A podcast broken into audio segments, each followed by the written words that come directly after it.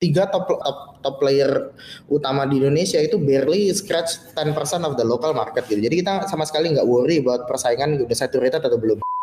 Daily Social Podcast.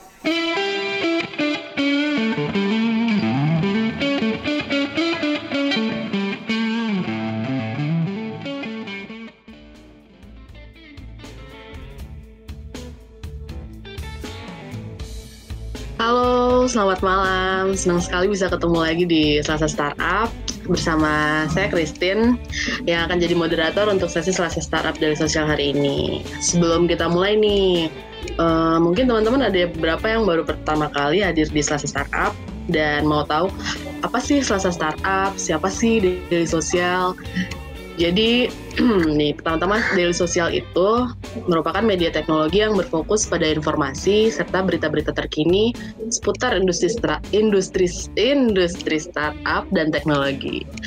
Selain Selasa Startup, sebenarnya kita juga punya banyak program menarik. Uh, buat kalian yang mau tahu lebih lanjut terus penasaran, uh, boleh langsung ke laman sosial media kita di dailysocial.id. Bisa Facebook, Twitter, Instagram, Nah, uh, seperti sesi-sesi Selasa Startup sebelumnya, di sini kita bakal berbagi insight-insight menarik nih bersama dengan tamu-tamu spesial juga yang udah hadir. Malam ini saya udah ditemani seorang pembicara yang luar biasa juga, Mas Marshall Tegar Utoyo, selaku CEO dan co-founder dari Fabilio. Apa Halo. kabarnya nih Mas? Halo, baik banget. Kosong di kantor. Ah, iya lagi di kantor nih ya kebetulan. Yeah. Uh, dalam sesi Selasa malam ini kita akan membahas tentang how to build a sustainable furniture business through digital platform. Yuk kita langsung aja berbincang dengan Mas Marshall nih. Uh, gimana nih Mas? Boleh perkenalan sedikit nggak sih Fabelio itu apa? Bagaimana sih cerita di balik uh, pembentukan uh, pendirian Fabelio ini sendiri? Jadi eh, itu new retail platform buat moment living di Indonesia dengan uh, beberapa offering seperti kita punya uh, brand in-house design furniture, kita punya beberapa marketplace dari teman-teman third party vendor kita. Kita juga ada uh, interior design dan project uh, management services yang kita provide sendiri gitu. Uh, Fabio sendiri kita dibangun di 2015, kita udah lihat uh, perkembangan kita yang sangat bagus ya, terutama uh, kita juga kena dampak dari uh, pandemi ini, cuman ada dam banyak dampak baiknya lah buat kita juga gitu ya. Jadinya kita uh, istilahnya kita uh, bersyukur sekali kita bisa sampai di uh, sekarang gitu, di level sekarang gitu. Hmm. I see. Jadi gimana sih? Nah, uh, awalnya Fabelio ini tuh uh, inspirasinya datang dari mana sih Mas? Atau apa sih yang masalah yang coba ingin diselesaikan oleh Fabelio dengan pendekatan teknologi seperti ini? Jadi uh, kalau mau dari bisnisnya apa kita lihat dari dari istilahnya cerita aslinya gitu. Nah, uh, cerita aslinya boleh nanti baru berlanjut ke bisnisnya Mungkin makin dalam gimana? Bisnisnya dulu kali ya. Jadi kita lihat pada saat 2015 itu. kan, silakan. Pada saat 2015 itu kita lihat bahwa orang-orang sudah uh, mulai bisa spending di istilahnya uh, platform-platform uh, uh, e-commerce lainnya gitu yang dan spendingnya udah mulai oke okay lah kan pertama kan pasti mereka spend di misalnya tiketing atau uh, travel dulu ya habis itu horizontal yang lainnya juga gitu. Uh, habis itu mungkin fashion. Nah kita lihat nih kira-kira enaknya kira-kira uh, selanjutnya tuh apa sih? Kita nggak mau hit horizontal lagi kan karena kita tahu juga tahu uh, kita require a lot of extra effort dibandingin teman-teman yang lain yang udah jauh banget jalan ke sana gitu. Kita mau leverage on istilahnya uh, effort-effort mereka juga gitu yang udah mengedukasi ma uh, say, masyarakat kita untuk beli online tuh kayak gimana segala macam jadi kita uh, ininya Eh, kita lihat uh, human living ini sebagai salah satu uh, apa vertikal yang kita suka gitu. Habis itu kita juga lihat kayak kelemahan-kelemahannya apa sih dari existing sekarang apa gitu. Oh uh, banyak banget nih uh, istilahnya uh, brand-brand gitu. Uh, udah banyak nih brand-brand. Cuman kita nggak bisa pinpoint brandnya itu seperti apa sih yang yang kita mau. Nggak ada yang di Indonesia. Kayak gue tahu nih gue kursi gue harus merek X gitu.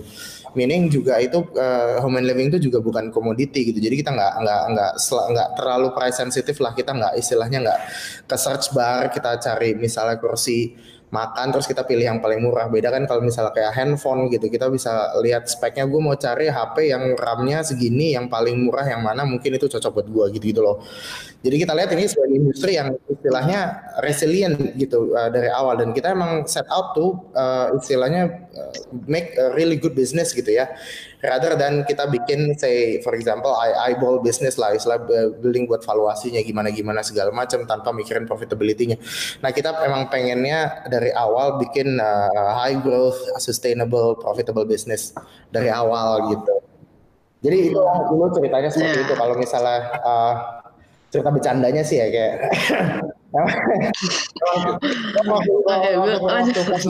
Emang iya sih nyet kita mau cariin kalau nggak mahal. Custom custom tuh kan istilahnya kalau gue mau istilahnya buat semua orang beda-beda gitu. Imagine kalau kalau uh, baju nggak ada brand gitu. Lo harus ke penjahit hmm. banget gitu. Jadi kayak lo nggak nggak ada kenyamanan gitu loh. Kayak Oh, isi convenience ya. Apa namanya kayak mikirin modelnya juga ribet, jadi ribet lah gitu. Ter terlepas dari kayak misalnya lo mikirin, gue mikirin gila kalau misal gue beli furniture paling nggak gue habisin sehari deh gitu. Ke sananya jauh udah di situ di sananya lama hmm. dari di sana lama habis itu belum masangnya lama gitu gitu loh. Jadi kita gue ngeliatnya sih kayak gitu sebenarnya. Pain point sederhananya sih dari kekesalan gue sama uh, Christian kita lagi hobi gosip pagi gitu. Gosip pagi sama gosip sore wajib gitu pakai kopi gitu Oke, okay, berawal dari gosip dan berawal dari hobi, lalu jadilah uh, bisnis Fabelio ini ya. Ya, long story short lah ya. Tapi uh, selama ini um, dalam menjalankan bisnis nih Mas, uh, selama kurang lebih lima tahun ya. Lima tahun ya. Hmm, lima tahun ini uh, ada nggak sih apa sih tantangan-tantangan uh, dalam bisnis furniture ini mungkin dari sisi offline atau online juga? Tantangannya banyak ya. Simply nggak on board uh, uh, istilahnya partner-partner gitu kita nggak nggak karena nggak bisa juga gitu. Maksudnya uh, kita nggak on board like 100 uh, furniture maker atau furniture brand kita masukin kita terus kita manage pembelian customer. Kita kan di sini building brand ya. Jadi challengesnya dari awal sampai sekarang mungkin beda-beda ya. Dari awal mungkin kita uh, challengesnya gimana sih cara kita standarisasi produk? Gimana sih cara kita mengedukasi uh, istilahnya uh, rekan-rekan kita di manufacturing untuk memproduksi sesuatu secara sustainable dan secara stabil gitu. Habis itu kita berpindah ke misalnya organisasi gitu. Misalnya kita ada organisasi 10 orang, ke sekarang kita organisasi 300 400 orang itu kan beda banget ya. Kayak kita manage mini city lah gitu loh. Hmm. Uh, as we go, of course, uh, per, ininya masalah beda-beda gitu. Cuman masalah uh, yang paling selalu paling nyata adalah uh, ya masalah supply chain dan uh, supply chain dan operations lah biasanya. Hmm, sure. ya. Karena kan uh, furniture itu high CBM, uh, apa high CBM tuh kayak barang besar lah gitu. Kita nggak bisa hmm. kayak misalnya istilahnya nggak bisa digosenin lah gitu lah kecuali aksesoris gitu. Kan nggak nggak. Dan meskipun kita bisa istilahnya pasti kita bisa kirim dan pengiriman itu harus akurat. Akuratnya gimana kita nggak bisa kirim misalnya uh, sofa ke depan lobby lo terus kita tinggal gitu kan. Kalau nggak ke depan rumah lo terus kita tinggal. Kan nggak simply nggak mungkin gitu. Kalau kalaupun kalaupun dia kayaknya malah repotin gitu. Jadinya kita inovasinya kita be, uh, uh, istilahnya ber, berputar di area sana lah di challenge challenge kita. Gimana sih caranya supaya kita bikin mudah buat customer itu ngapain di uh, uh, di Fabelio gitu beli browse or yeah. simply lihat-lihat gitu loh. Jadi kita selalu start dari customer. Jadi kita emang selalu memperbarui diri kita di sana lah gitu. Oke okay, ya intinya tuh simplify uh, customer buat memilih furniture segala macam ya. Betul betul. Uh, see, see.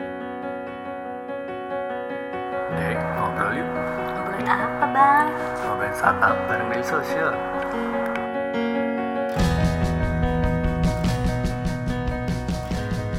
Dari sosial podcast. Uh, Oke, okay, aku lanjut lagi aja. Um, kalau dari sisi oh dari yang sedang uh, terjadi aja nih mas dari COVID, uh, sebenarnya berdampak banyak nggak sih kalau mungkin dari di industri furniture secara keseluruhan gitu? Kayaknya sih banyak uh, uh, buat Fabelio ya sendiri ya. Jadi kalau buat Fabelio sendiri, kita kan nggak bisa bilang buat uh, orang lain gitu ya Nah, saya nggak tahu persisnya gimana, cuman buat kita sendiri pas awal-awal COVID, pas PSBB utama berlangsung, kita harus nutup 20 lebih uh, store kita gitu. Jadi mungkin kebanyakan orang pas mereka udah nggak bisa nutup store-nya, mereka pasti bilang, wah gila kita lay off aja nih uh, uh, sales people kita, karena kita udah nggak bisa pakai mereka. Kalau di Fabelo kita nggak begitu gitu. Jadi di Fabelo kita gimana caranya supaya kita uh, memanfaatkan mereka punya knowledge tentang produknya kita, mereka punya say ownership terhadap brandnya kita, dengan cara lain yang juga memudahkan customer. Even sebenarnya kita mikirinnya itu dari customer dulu gitu. Customer nggak bisa ke toko. Dia kalau beli kayak gimana sih gitu loh.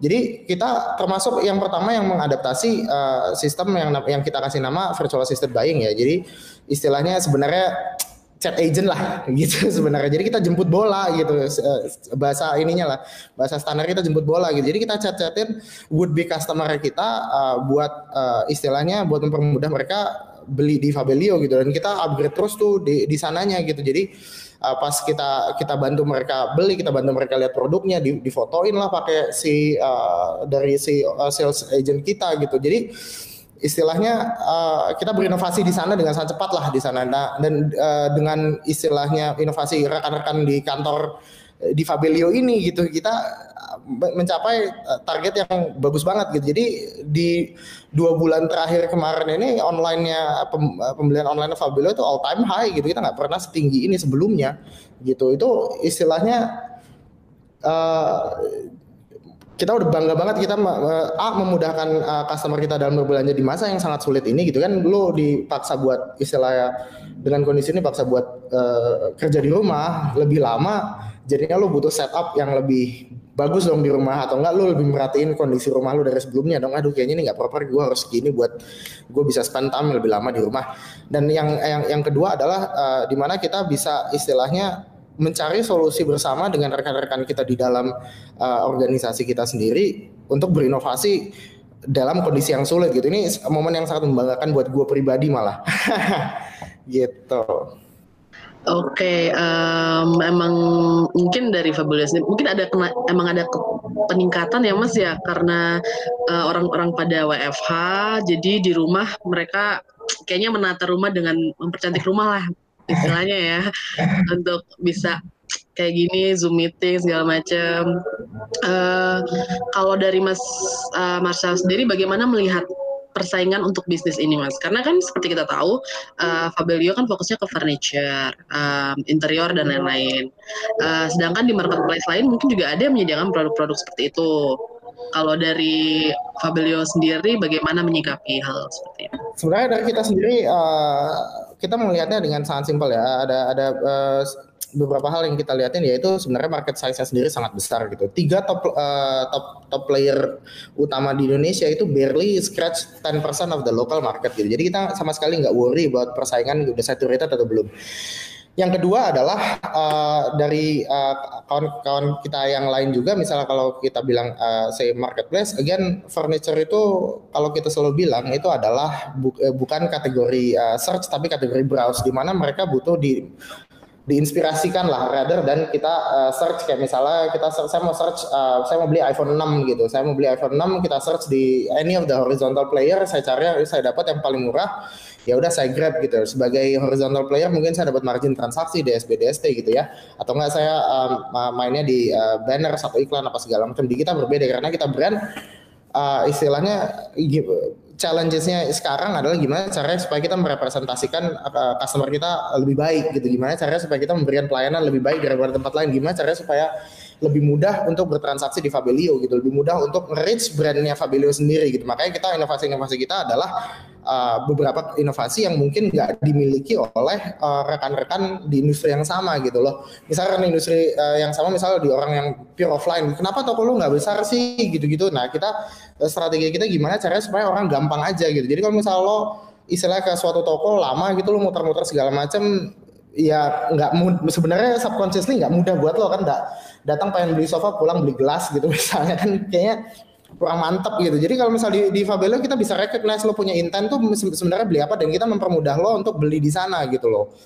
Jadinya uh, segala macam inovasi Fabelio tuh uh, istilahnya kita fokus untuk gimana caranya supaya kita uh, melayani customer dengan lebih baik, conscious maupun subconscious kayak gitu. I see. Kalau misalnya kan produk-produk dari Fabelio ini, uh, ini ada suppliernya kan Mas ya?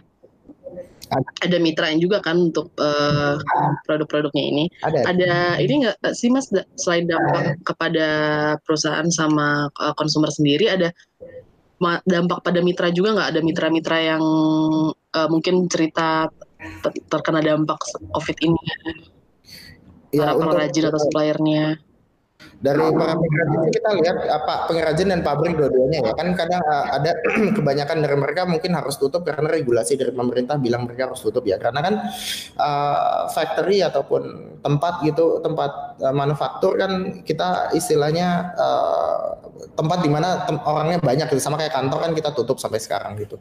Um, jadinya mungkin ya ada penurunan produktivitas lah gitu. Jadi tapi karena gini uh, karena kita punya uh, proyeksi juga uh, bagus ke sana jadi untungnya top-top vendor Fabelio jauh lebih ready lah dari dari mungkin uh, istilahnya vendor-vendor yang isil, uh, yang yang lain gitu. Jadi yang yang made by order memang agak susah sih ya.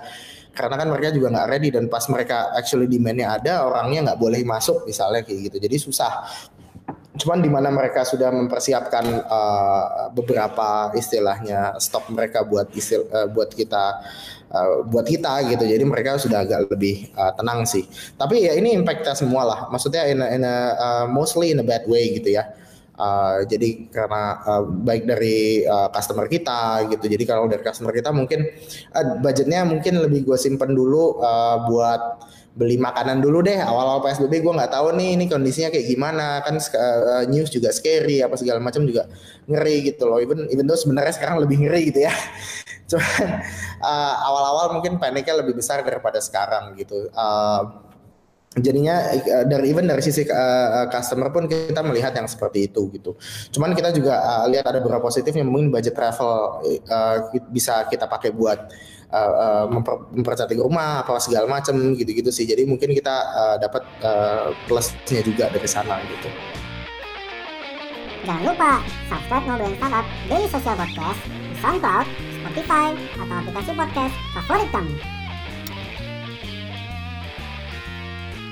Kalau kalau misal kalau dari sisi pendanaan sendiri, Mas, mm -hmm sekarang Fabelio udah di tahap mana sih? Apakah ada kesulitan gitu mas da, uh, dalam fundraising terutama di uh, era yang pandemi seperti ini? Kita baru uh, closing kemarin kan uh, pas di pas lagi mungkin lagi parah-parahnya kali. uh, I, I think sekarang kes, kesul ya kesulitan mungkin karena travel restriction ya karena nggak nggak simply nggak bisa ketemu orang kayak gitu. Cuman sebenarnya mungkin seleksinya akan lebih uh, ketat sekarang di mana kita istilahnya kita dengan sangat bangga bisa bilang bahwa Fabelio adalah salah satu dari mungkin sedikit dari kawan-kawan kita yang resilient terhadap uh, demand shaking seperti ini ya. Kita kena juga cuman kita uh, roughly kita survive lah gitu loh. Dan even kita bisa mencetak beberapa rekor lah di di masa seperti ini gitu ya. Jadi mungkin uh, bedanya kita dengan yang lain dari industri yang paling yang super terimpact misalnya seperti rekan-rekan kita di travel gitu-gitu sih mungkin kita lebih resilient lah di sana. Dari industri sendiri mungkin seleksinya lebih ini. Cuman kalau bicara difficulty-nya sih ya memang selalu susah kan ya fundraising ya? Gitu kalaupun istilahnya kelihatannya mudah saya yakin pasti sulit lah buat kawan-kawan yang lain juga hmm. betul betul. Hmm. uh, mungkin ada uh, aku mau ingetin lagi nih biasa buat teman-teman masih ditunggu ya pertanyaan-pertanyaan mungkin tentang Fabelio tentang sustainable business tentang furniture business ini uh, dan digital uh, produknya si Fabelio. Oke, okay. um, lanjut lagi. Um, kan seluruh furniture yang dijual Fabelio ini hasil karya perajin. Yang yang mana berarti ini produk-produk lokal ya Mas ya? Iya kita uh, hampir semuanya lokal sih uh, hampir I think hampir di atas 90% lokal. Uh, habis itu dari 90% itu mungkin kita bisa bilang uh, Hmm. di atas lebih dari jauh lebih dari setengahnya itu desain uh, internal tim kita sendiri gitu. Jadi uh, Oh, kita bangga banget. I see. Eh tapi ada produk luar juga mas?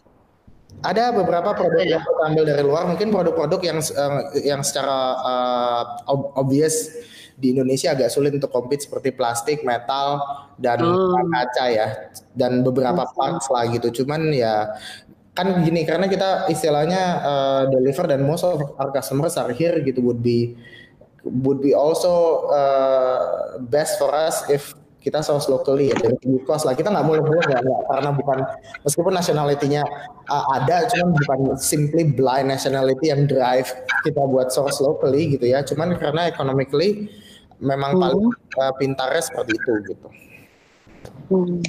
Eh, ada cerita khusus nggak sih mas? Maksudnya mungkin de- selama pandemi ini ada anomali mungkin yang terjadi di bisnis furniture Fabelio atau ada selain peningkatan, of course peningkat, peningkatan transaksi juga ya dalam transaksi online.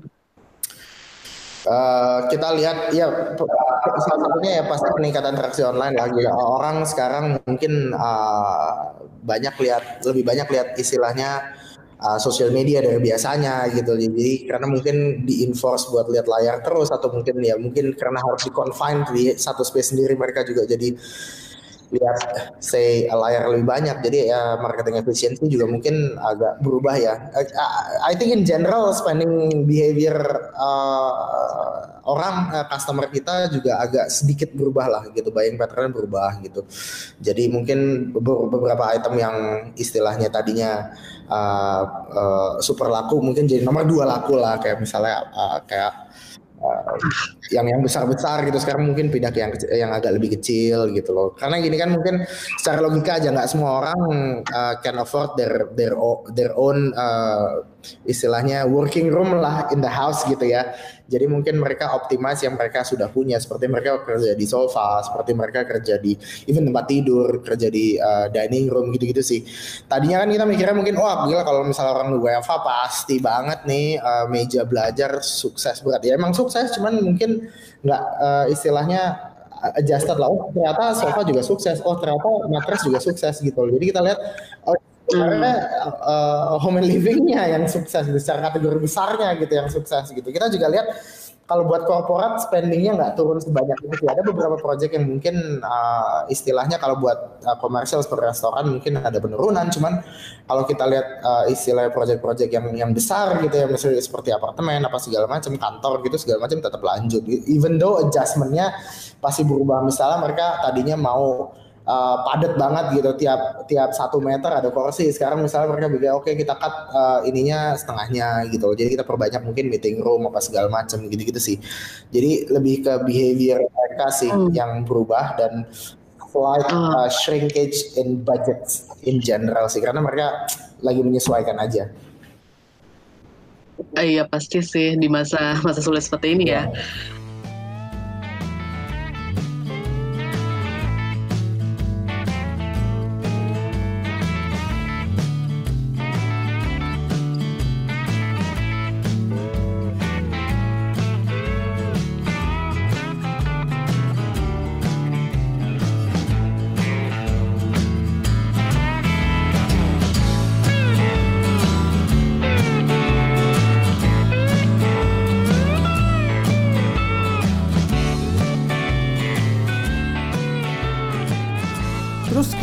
Bersama kita di dailysocial.id untuk website kita.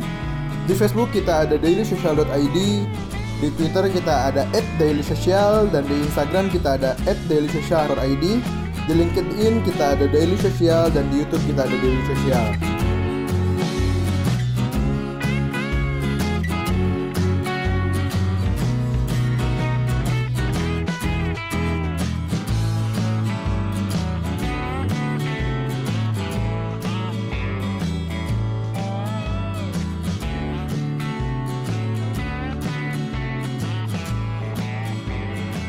Daily Social Podcast.